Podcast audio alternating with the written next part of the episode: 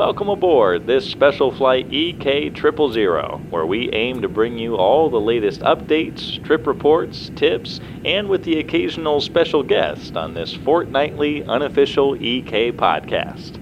So sit back, relax, and enjoy the journey. Hello, everyone. Welcome to episode number five of the EK podcast. Hope you're all doing well.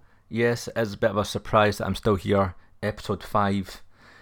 Today's episode is going to be related to COVID 19, what's happening with Emirates, what you can expect.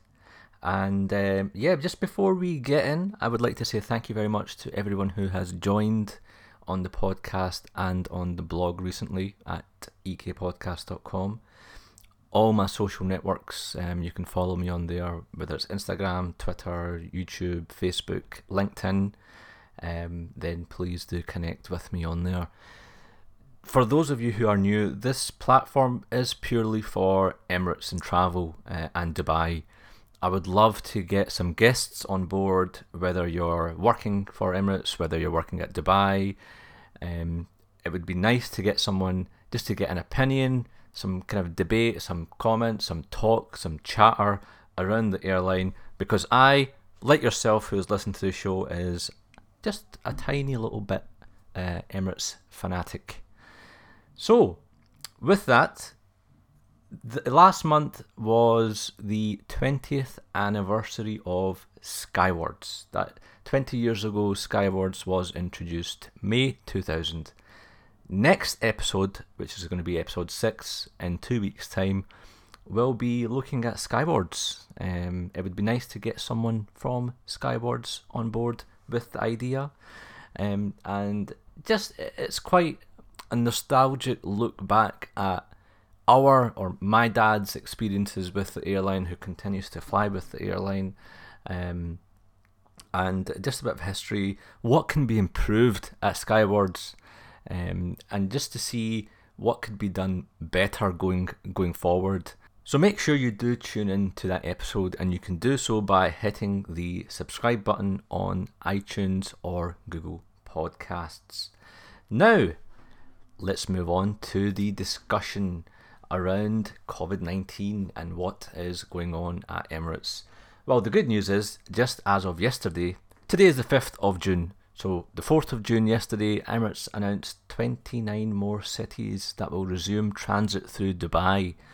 These flights will be operating from the 15th of June and 16 cities Bahrain, Manchester, Zurich, Vienna, Amsterdam, Copenhagen, Dublin, New York, JFK, Seoul, Kuala Lumpur, Singapore, Jakarta, Taipei, Hong Kong, and Brisbane.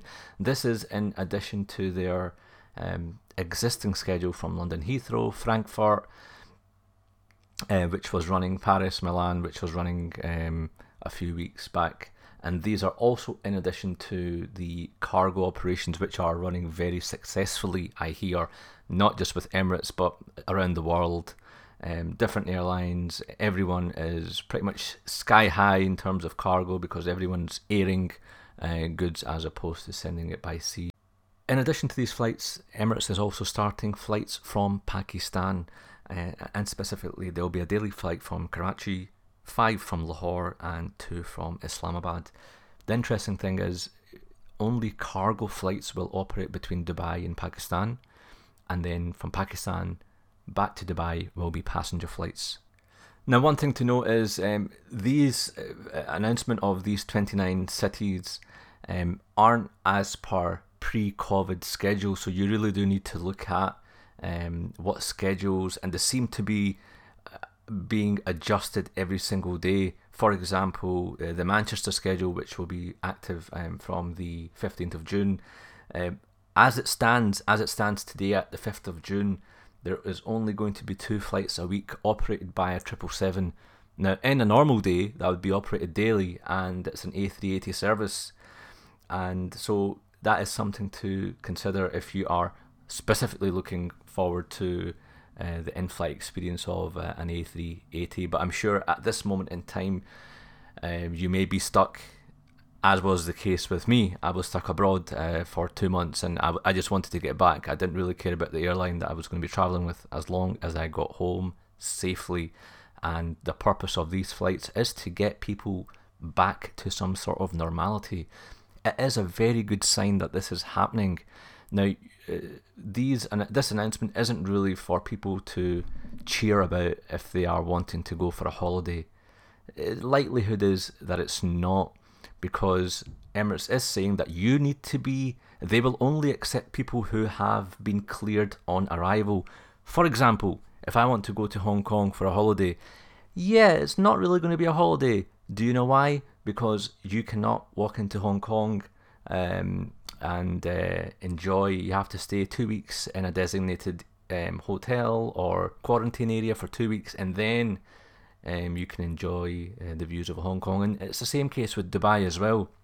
Although flights are going to through Dubai and you can stop over at Dubai, but just be uh, cautious that it's only for UAE residents at the moment. But the reason why I mention that this announcement of these 29 cities to resume from the 15th of June is positive is that a month from now, a few weeks from now, we could start to see some of these quarantine measures being reduced. As was the case recently, Hong Kong had imposed a two week quarantine period even for transit passengers. So if you were going onwards to uh, mainland China or Australia and transiting through Hong Kong, you had to go through that quarantine procedure. But as of a few days ago, they have got rid of that, they've relaxed it. So if you're transiting, you don't have to go through the quarantine um, uh, period which is positive. and I'm hoping airlines will be um, um, taking similar steps as this is the first step, and it's going to be stage by stage, and it's you know it's it's positive all round. Now, what can you expect um, when traveling physically? You know, with a different interaction and touch points. I was listening to an interview by uh, the Qatar CEO um, recently, and several um, interesting points t- were raised that social distancing is not possible on aircrafts, and that is purely because, uh, for example, if you are flying um, in economy and the seat next to you is empty, and throughout the cabin and throughout the aircraft that is the case, then it means that there's only a 50% load. And that means that the airline's making next to nothing or very minimal or even possibly operating at a loss uh, especially if maybe cargo isn't um, uh, the cargo area isn't as busy as it you know as it is uh, at the moment.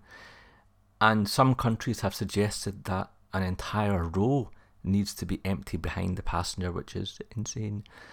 And if that is going to be the case, then it means that the aircraft is only going to have a 30% load, which again is not feasible the CEO also mentioned that uh, he also stated that there isn't a fixed uh, idea of what the travel industry is going to look like down the line. I know the Emirates CEO Tim Clark has said, uh, Sir Tim Clark has said that it will take 2021, 2022 for some normality to uh, to to arise um, with avi- within the aviation industry, and that sounds about right especially with the likes of if you take a look at the holiday travel market versus the business travel, most of these airlines do rely on business because that is an all year round um, area. Whereas holiday markets, you're talking about Easter, summer, and Christmas, New Year.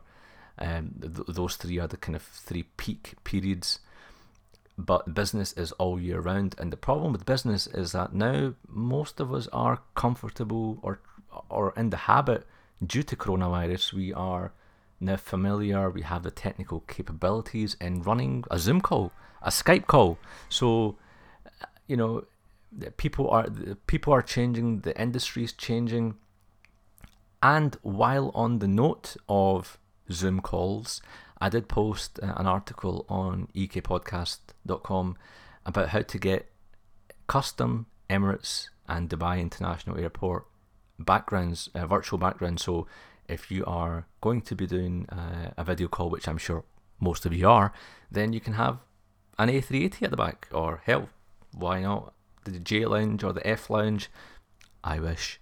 Or some part of Dubai Airport, take a look on the website. There's plenty of pictures to choose, and I hope you can give me some feedback on that.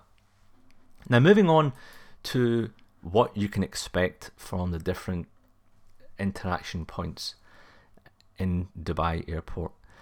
Now, the first thing is when you compare a air filter with an aircraft and a shopping mall, then an aircraft is more safer than it is in a shopping mall. it's ridiculous, but it's actually true. The HEPA filters that are being used in aircrafts um, across some of the Middle Eastern airlines, at least, they're very effective. They're changed regularly. They're maintained regularly, as opposed to your local Walmart or Waitrose or Spinneys in Dubai.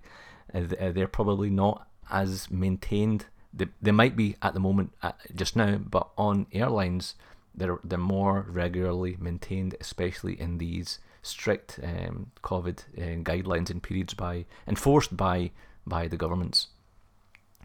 So check-in in Dubai is going to be not normal. the airport experience is not going to be normal. At check-in, you will be given an, a hygiene kit, and you've probably seen these pictures um, on the Emirates feed. The kit consists of masks, gloves, wipes, hand sanitizers, and and in Dubai airport itself, it is mandatory to wear gloves and masks. On the on the actual plane, uh, it's mandatory to have uh, or to be wearing masks, and not gloves but masks. So these are important things to know. In my own experience recently, when I flew with Qatar, was um, that on an eight-hour flight, that was um, a bit impossible to do, um, very uncomfortable, um, and the captain did make an announcement that if anyone didn't follow it, there could be a fine imposed. Um, but it was very uncomfortable, so it's going to be interesting to see how well that is actually um, enforced. If you are travelling from Dubai, upon entering the terminal, there will be, there will be thermal scanners that check your temperature of all customers, passengers, employees on the ground. There will be stickers, which most of you probably have seen in supermarkets now. Um, and the idea is just to keep um, social distancing at check-in, immigration, boarding, trans, you know, transit areas. There will also be barriers installed uh, to prevent um, some reassurance or safety uh, net. So transit passengers who are arriving into Dubai and connecting onto different flights um, as you disembark, you will be thermally screened. Transfer desks will have protective barriers as a precautionary measure. Airport staff, not surprisingly, will be dressed in PPEs, fully kitted, uh, as again recently um, on my um, Qatar Airways flight back to the UK. Um, and you will also be given uh, an additional hygiene kit at the gate before you connect onto your onward um, flight. In terms of boarding, again, I keep coming back on to the repatriation flight that I was recently on. The boarding will be staggered, so boarding will start from the back of the plane, making its way to the front, which makes sense if you think about it, because the less the less people that pass you or touch your seats or touch the overhead cabin bags or bump their hand luggage onto you or there's less chance of you getting infected. So the idea is back of the plane, and then um, the, the boarding is done through to the front. And of course, social distancing will be um, in in play, and gate agents will be in full PPEs. And then once that flight has been closed by the staff, um, it will be deep cleaned uh, for preparation uh, for the next flight. And last but not least, what can you expect on board?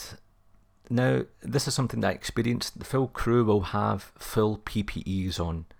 And also, if your flight is over one and a half hours, there will be a dedicated member of staff on board on that flight who will be cleaning the lavatories, the plane every 45 minutes. The washrooms will have sanitizing soap and hand washing instructions uh, for those of you who don't know how to wash your hands, um, and also to you know to minimize the risk of infection.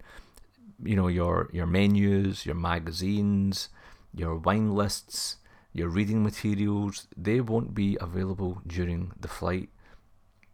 And uh, items like mattresses, pillows, blankets, which I can't go without on a flight just simply because I feel cold and comfort is uh, pinnacle to me. Uh, so they will be available, but they will they will be hygienically sealed. What that means, we're gonna find out soon, I guess. And also, you'll be also be glad to know that hot meals will be served, and it's not going to be um, simple menus. It will be high quality food. Cutlery and crockery will be sterilised before each use. And again, this is something that I experienced with my recent repatriation flight the food was better than uh, on a normal flight, which speaks volume. So I hope Emirates do um, go all out and um, uh, give us that experience and uh, level of service that we are known to. But yeah, that is it for this episode. It is indeed a very interesting time for the aviation industry, for the business industry, and what happens next how long it takes for airlines to resume normal schedules, and what is going to be the new norm.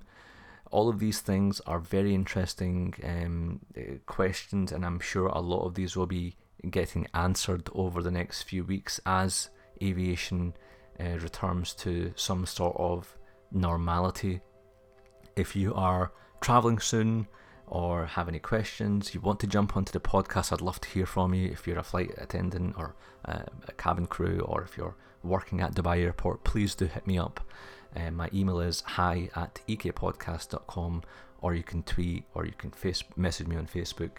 Um, but yeah, if you could also please leave a review for this podcast, extra brownie points will be given to you. Thanks very much. Take care, and I'll see you in the next episode. Bye bye.